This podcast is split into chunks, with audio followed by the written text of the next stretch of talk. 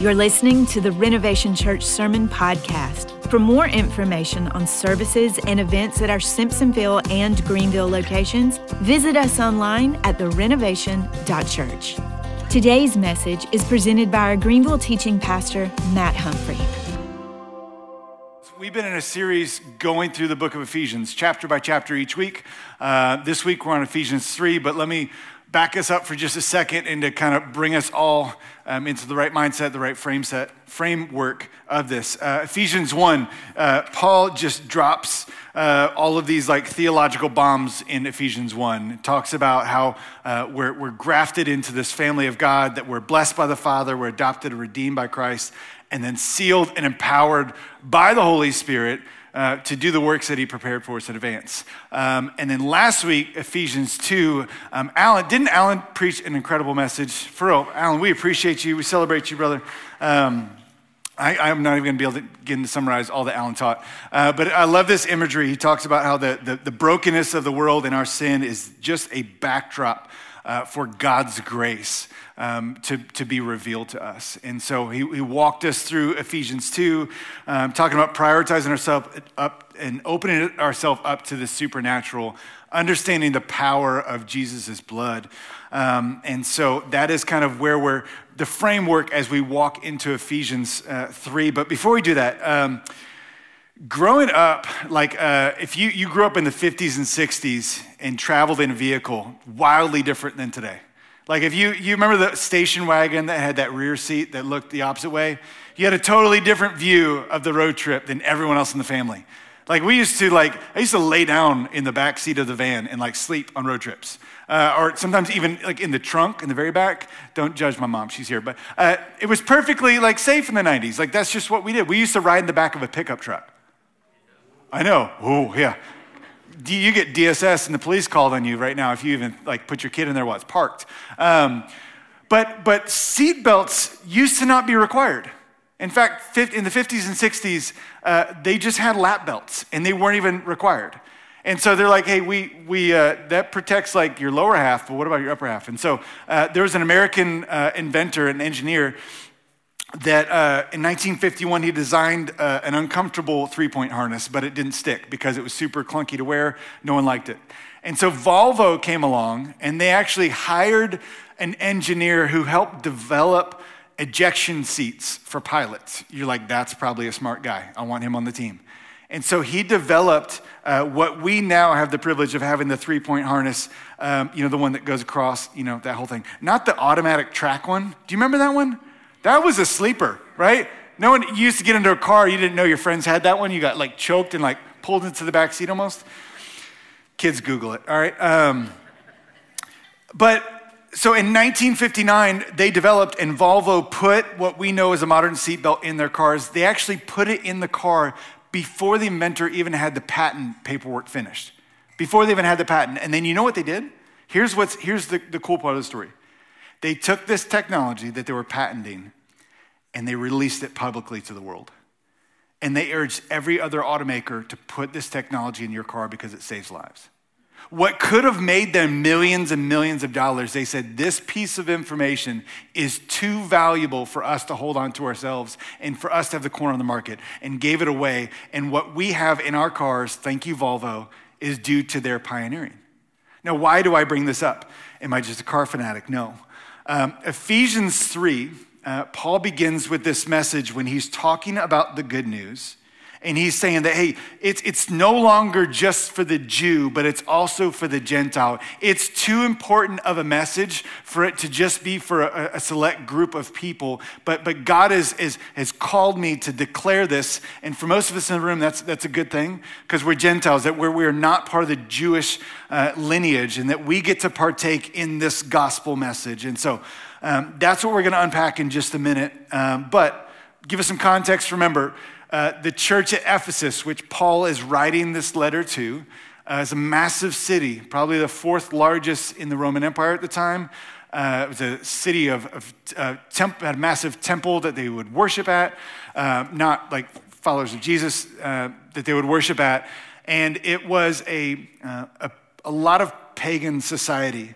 Um, radical change took place. In fact, when, when people received the gospel, when they heard about the, the, the, the work of Jesus, uh, there's in Acts you can read is that basically all these people got together in their books on witchcraft and sorcery. They had this massive book burning, and it was well over a million dollars worth of books that they burned. And so it wasn't just like, I grew up in church. My parents always took me to church. I've, I've, i was introduced to the church before I was introduced to Jesus. I know about this. It was people who did one thing with their life. They heard the gospel and their life was radically changed.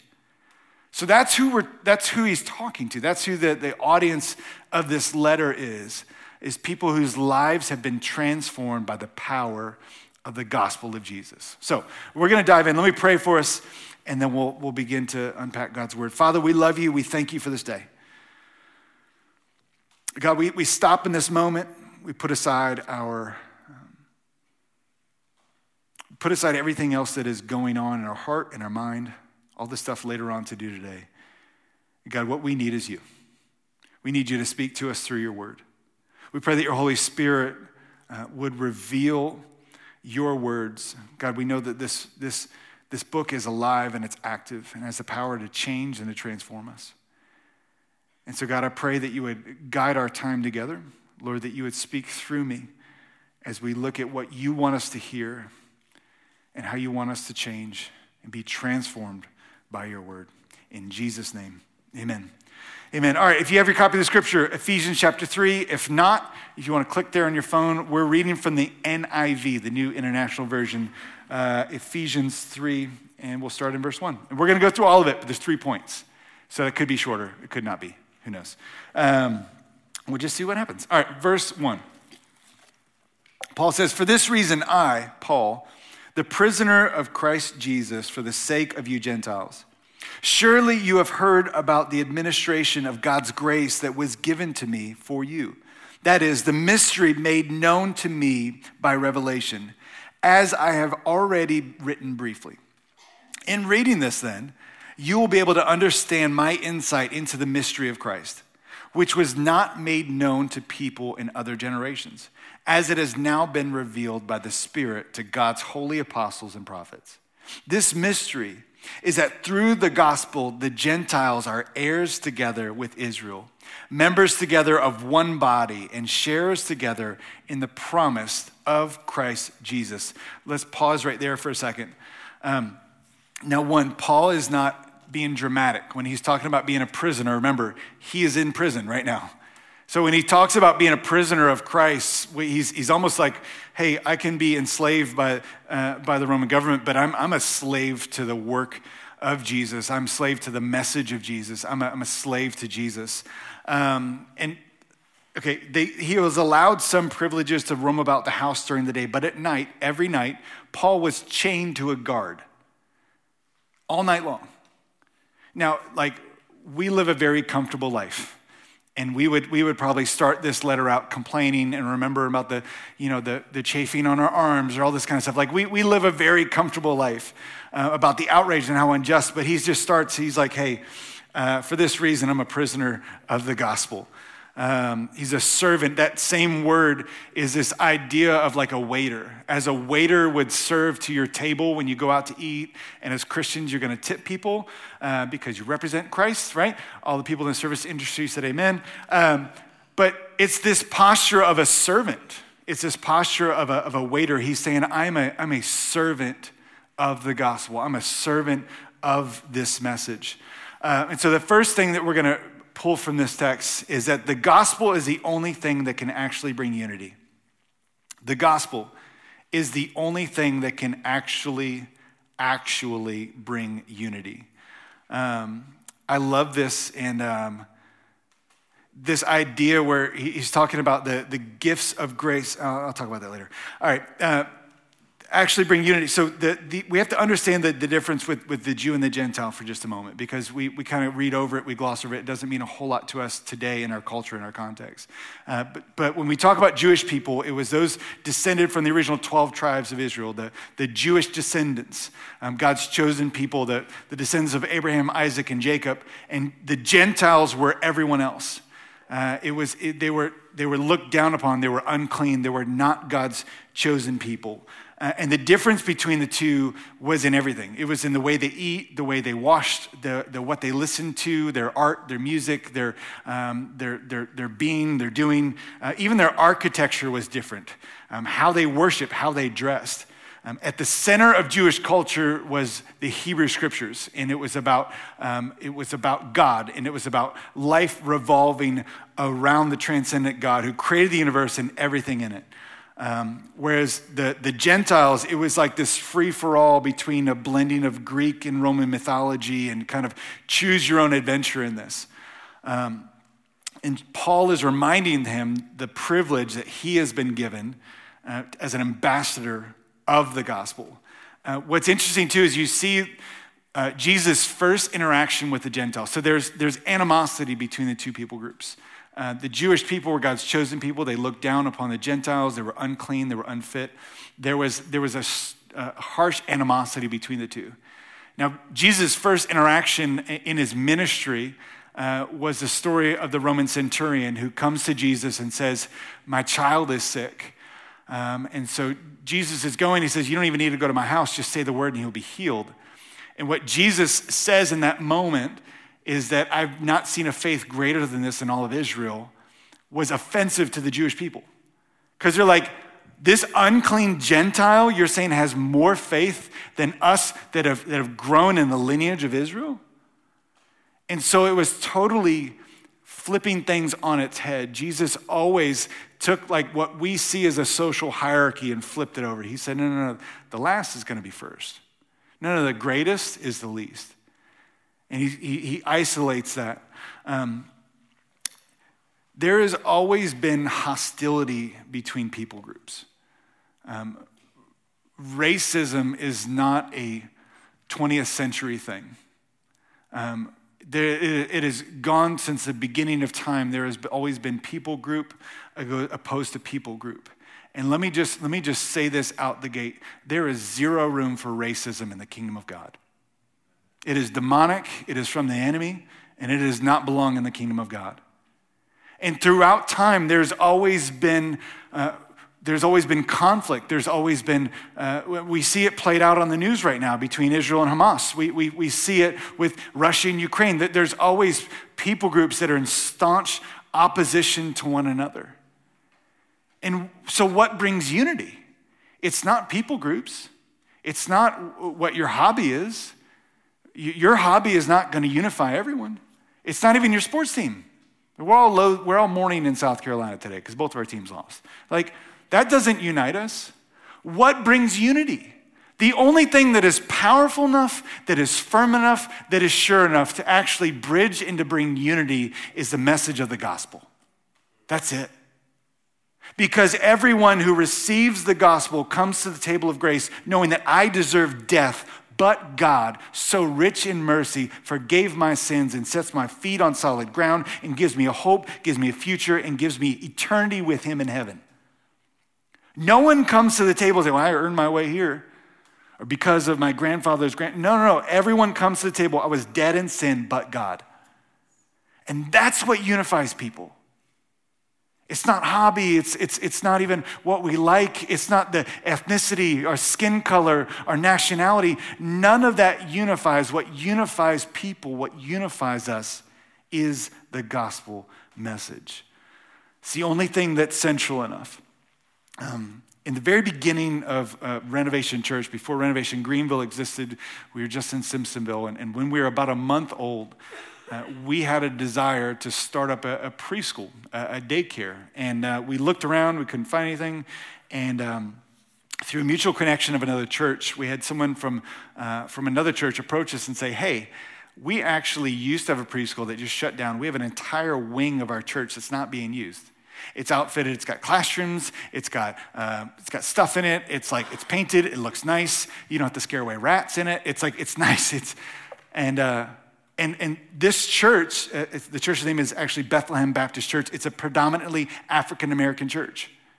And we're like, this is awesome. We would, we would love to, to utilize this space. We'd love to rent it from you guys. And what started as the, this, this church body and church body working together has become this beautiful relationship with us. And what unifies us is, is not our style of, of worship, it's not the style of preaching, it's not how long the preacher preaches. What unifies us is the message of the gospel. And what's cool is our, our, uh, daycare is called Littletown because it's at Bethlehem, Littletown at Bethlehem. Get it? Yeah. I wasn't smart enough to come with that, someone else did. Um, but it's, it's been so cool to see how the gospel breaks down cultural barriers, it breaks down racial barriers, it breaks down all of that. And we've, we've joined together for worship nights together. We've, we've done events together. We've been able to bless one another. And in fact, I want to invite you. We have another event coming up on the 27th. Uh, we actually we haven't done this since COVID. Uh, it's Hallelujah Night, and what they do is they do this giant uh, outreach to the community. There's moon bounces, there's trunk or treats, uh, there's cakewalks. They throw down on some cakewalks, y'all. Like that's a sleeper. You need to get in on that. Uh, but it's just this beautiful thing of, of two church bodies coming together, working side by side to share the love of Jesus with the community. And so, if you want to be a part, you just want to come, you should come. Details are on the screen, I think. Yes, they are. Um, or if you want to, if you want to be a part, you can uh, decorate your trunk. You can uh, donate candy. You can sign up to work a moon bounce if you want. Go to the church website for all those details. Um, but do that. But this is just a, a beautiful thing. And, and when you see two churches that vary in style, that vary in it, the gospel is the most important thing. And I think what a beautiful thing to a, a world that's in chaos and a world that f- is fueled by animosity for the church to say, hey, we found common ground. It's called Jesus. And that is what we build our life on. And that is what our message that we declare. And that is why we are here. All right, let's keep going. Uh, verse 7. Paul goes on, he says, I became a servant of this gospel by the gift of God's grace given me through the working of his power. Although I am less than the least of all the Lord's people, this grace was given me to preach to the Gentiles the boundless riches of Christ and to make plain to everyone the administration of this mystery, for which the ages past was kept hidden in God, who created all things. His intent was that now, through the church, the manifold wisdom of God should be made known to the rulers and authorities in the heavenly realms, according to his eternal purpose that he accomplished in Christ Jesus our Lord. In him and through faith in him, we may approach God with freedom and confidence. I ask you, therefore, not to be discouraged because of my sufferings. Uh, for you, which are for your glory. All right, pause real quick. Uh, the second truth that jumps out is that the church displays the beauty and the wisdom of the gospel to the world. The church displays the beauty and wisdom of the gospel to the world around us the purpose of, of this, the, this manifold wisdom, this the adjective in the Greek, I'm not going to try to uh, butcher that word, uh, but it's this, this idea of beauty of like an embroidered pattern or variety of colors. It's like this, uh, it, it's kind of like if you have a flashlight and you shine it through a prism. Remember that growing up? Um, and it's like a white light, and then it goes to the prism, and then you see a rainbow. And just as in, uh, in Peter, when he talks about um, that God has given us gifts to faithfully administer God's grace in its various forms, meaning that like that light isn't just white, it contains the broad spectrum of all visible light within it. But when it goes through a prism, it refracts it and it separates it out into its individual colors. He's saying this manifold wisdom is like this uh, you're, you're, taking all of the, the, the, different individual flowers and you're putting them into this giant bouquet that's like that's greater than the, the sum of the individual. He's saying this word he's using, this manifold wisdom, is like this explosion of it, this expression of all of it. It's, it's not just a part. Um, and then it says, through the church, the manifold wisdom of God should be made known to the rulers and authorities in the heavenly realms. That's a whole lot to unpack. Saying that the, the church brings wisdom to the powers and authorities in the heavenly realms. Uh, I love what this uh, commentary said by, by Handley Moule. He says, What then have they to learn from us? Ah, they have to learn something which makes them watch us with wonder and awe. They see us um, indeed in all our weakness and all our sin, but they see a nature which, wrecked by itself, was yet made in the image of their God and ours. And they see this God at work upon the wreck to produce results not only wonderful in themselves, but, but doubly wonderful because of the conditions. Um, he's saying that, that, that as the church is the church, that we get to be a part of this mystery. And when he talks about mystery, the mystery, you're like, what's the mystery? The mystery is that the gospel is not just for Jew, but it's for Gentile. And that Paul had this privilege that Jesus commissioned him to go and to, to teach this not just to the Jew, but to the Gentile. And that we, we get to have the gospel message because of um, God calling him to do that. Um, and then I love this in verse 12. It says, Through faith in him, we may approach God with freedom and confidence. And there's a huge difference between how my kids approach the front door of my house versus how a delivery person or a stranger does. Hopefully. If not, that'd be weird, right? Like just, poof, just kicking it down. Like my kids barrel through. One of my favorite things is um, I, I, work out of our, our, bonus room. I created kind of an office up there, and I, in front of a window, I look down into our driveway and when my wife will pull up with the kids from school, um, several of them will like, you'll see doors, because they know I'm upstairs. And so you'll see the doors fly open. They'll barrel through the front door, drop stuff, and it's like a herd of elephants running up the stairs into the bonus room. And they jump off this little ledge because it drops down and like try to tackle me. Like, I, I love it. And sometimes they try to sneak up, but they're kids, so they don't sneak well. It's like, shh, you know? And so then I hide and I jump out and scare them because that's what I do. I'm a dad. Um, but I, I love it. Like they, they, it's not like they didn't stand at the door and knock. Like, is it okay to come in, Father? You know, they're just kicking down doors and running and tackling, and, and, and, and I love that part of my day. I love when they do that. Um, servants and slaves don't approach a king like a son or daughter does. There's a difference.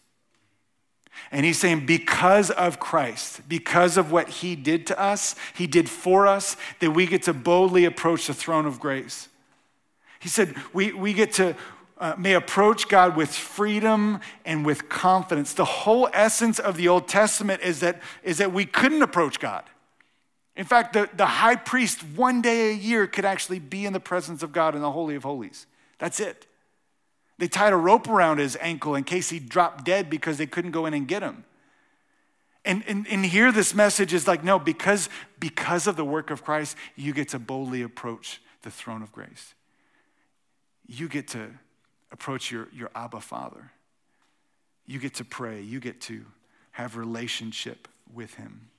And then Paul goes on to say, uh, don't be discouraged because of his suffering, um, which he's encouraging while he's in chains, which is just, he's awesome, right? It, the reason that he's enchained is because when he was in Jerusalem, uh, he, he was preaching that this message isn't just for the Jew, but it's for the Gentile. So then he's like, he's in prison for doing that, and then he's reminding them of, of why he's doing this. And so it's like this whole full circle moment. Okay, I'm nerding out for a second. All right, let's keep going. Verse 14. Let's conclude. He says, For this reason, I kneel before the Father, from whom every family in heaven and on earth derives its name. I pray that out of his glorious riches, he may strengthen you with power through his Spirit in your inner being, so that Christ may dwell in your hearts through faith. And I pray that you, being rooted and established in love, may have the power, together with all God's holy people, to grasp how wide and long and high and deep is the love of Christ and to know this love that surpasses knowledge, that you may be filled to the measure of all the fullness of God. Now to him who is able to do immeasurably more than we may all ask or imagine, according to his power that is at work within us. To him be the glory in the church in Christ Jesus throughout all generations, forever and ever. Amen. And lastly, the third thing is that the cornerstone of spiritual maturity is knowing the love of Christ. The cornerstone of spiritual maturity is knowing the love of Christ. As Paul sets that up, you, he's, he's like, man, I wish, I wish that you had the power together with all God's people to grasp. And you think like, to grasp the power that we have or to grasp like the miraculous like work of the Holy Spirit on us. But he's like, I wish out of everything that you had the power to grasp how huge God's love is. He's like, out of, out of everything, this, this huge emphasis is to understand that the brevity, the width, height, depth, intensity of the love of Jesus.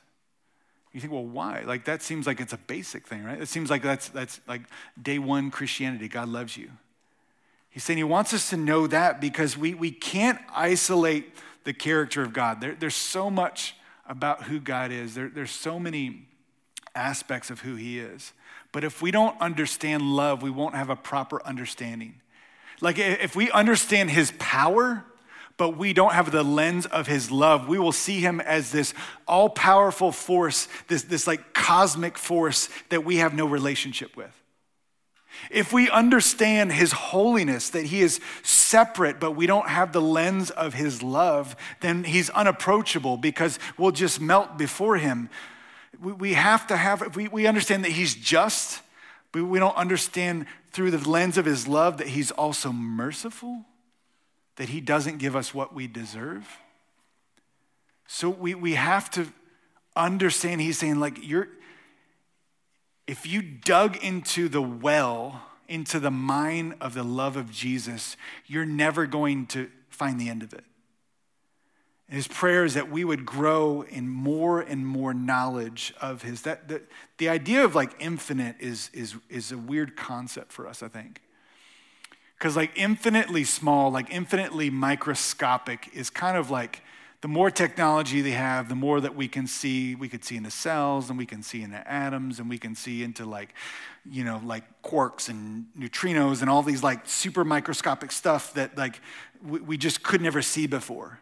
And it's, it, it, it's mind numbing to think about, but it's also at the same time, it's somewhat comfortable because we're still big. And so we're okay with the idea of, of creation being microscopically infinite. But when we think about infinitely big, it kind of puts us at ease. If you ever watched one of those videos, I was going to do it this morning, but I figured you wouldn't nerd out as much as I would. Um, when you look at the videos of like the, the, the comparison of planets and stars and space to, to, to us, like it's just, your mind can't fathom it. If you haven't, if you find 10 minutes, go find, look it up on YouTube. Um, but that is hard for us to wrap our minds around because we feel really small. Because when we realize that God is infinitely big, we're reminded that we are infinitely small. And he's saying that this immeasurable uh, thing, this, this, that, that Paul was saying that the love of Christ has, has substance, it's, it's got width, it's got brevity, it's got height, it's got depth. Um, our completeness is in direct revelation to the revelation, to the um, understanding of, of the love of Jesus. He's saying, then you'll be made complete.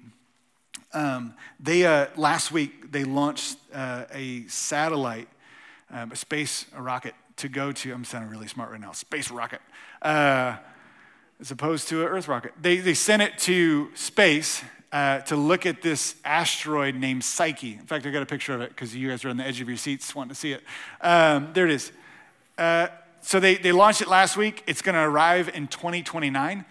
Um, it's like a long waiting game. So it's going to loop around Mars, slingshot, kind of, it's going to arrive here. Um, you're like, why is this important information, Matt? Uh, it's like two to 300 mile, million miles away from the sun in its orbit, but based on the metal content of this asteroid, it's made up highly of nickel and iron. They estimate it to be worth 100 quadrillion dollars. Yeah, you're like, that number does It's enough money for everyone on planet Earth to be a billionaire and some. So we all could be billionaires, all right? Uh, all we need to do is bring this sucker back. It's actually worth more than the world's economy. So it would actually crash things and it would be invaluable, it would be worthless at that moment. Uh, but they're going to study this thing and they're not actually going to bring any of it back. You're like, that's a wasted opportunity, right? Just bring back a little bit. If it's worth so much, bring back some of it. Like it's just going to hover around this for a while and then it's going to either disintegrate or maybe come back to Earth. I don't know what it's going to do after that. I didn't finish the article. Um, probably should have in this moment. Um, but it's going to travel all of that way till 2029 just to look at it, just to be around it. And, I wonder how similar for us as we walk planet Earth, when we hear about the gospel, when we hear about the immeasurable love of Jesus, when you can grow up knowing of God, when you can grow up in the church and not actually land it yourself. It's just this ethereal thing. Instead of seeing the, the value of what Jesus did for you and I and actually letting it be substance in your life. Because here's the reality, my friends there's, there's two realities of life, right? Death and taxes. Every single one of us will breathe a last time. And in that moment, there's a reality of two eternities. There's one that is in complete bliss and joy eternally in the presence of your Creator, of your Heavenly Father, where there is no sorrow, where there's no weeping, where there is no um, disease, where there's no heartache. And the other reality, the other eternity, is one that is separate from God. It is absent of joy. It is absent of peace, where there is torment, where there is a lack of everything good. And the determination between one or the other is, is not based on who your parents were. It's not based on what church you went to. It's not based on the good things that you may have done in your life. The deciding factor between one and the other is the reality of whether that was enough substance for you to, to make Jesus Lord and Savior. That's it. It's whether or not you saw the immeasurable worth of Christ, whether or not you realized that He died for you. That He came not to just make your life okay, but He came to bring you back from the dead. He came to give you life. And it's His kindness that leads us to repentance. And Paul ends with this. He says, he says, So now to him who is able to do immeasurably more than we may ask or imagine, according to his power that is at work within us. To him be the glory in the church and in Christ Jesus through all generations, forever and ever. Amen. The Bible's clear that those that confess with their mouth that Jesus is Lord and believe in their heart that God raised him from the dead shall be saved. Meaning that the, the, the entryway for that is that you believe that Jesus died for you. That's why we gather. We don't just gather because we're like, I got several hours to kill on a Sunday. We gather because we're a people who were dead once, but God brought us back to life and gave us a purpose so that we can walk this earth. And my hope and prayer is that if you've never made that decision, that today would be your day. That you wouldn't just keep orbiting around this idea of, of, of who God may be, but you would actually land on the surface and today you would say, you know what, Jesus? I don't know everything about you, but I know that there's nothing that I can do to get right with God. And I need an outside force to step into my story and to forgive me and to redeem me and to make me alive. So, church, let's pray. Father, we thank you. We thank you for your grace. We thank you that we can't earn our way into your presence. We thank you that we can't do enough. But it is only by our surrender to what you did for us. You came and that you lived a perfect life, that you willingly submitted yourself to death on the cross, to humiliation, to beating and that it was your sinless life that atoned the penalty of our sin. So that all those that confess that Jesus is Lord may have life, that we will be saved. Even when I think back about my own life and the wreck that I was, unworthy of your love, undeserving of grace. But yet, God, you lavished it upon us.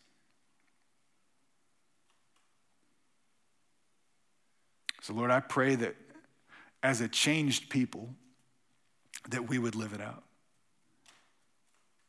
That we would realize that the gospel is what center, that, that unifies us. That we would understand the privilege that we have to be bearers of this good news. And if anyone here has not made that decision and you want to make that decision today, it's not about joining a church or religion, it's about simply understanding part of your story, understanding that, that we are dead because of our sin. And Jesus came to set you free from the curse of death and the grave.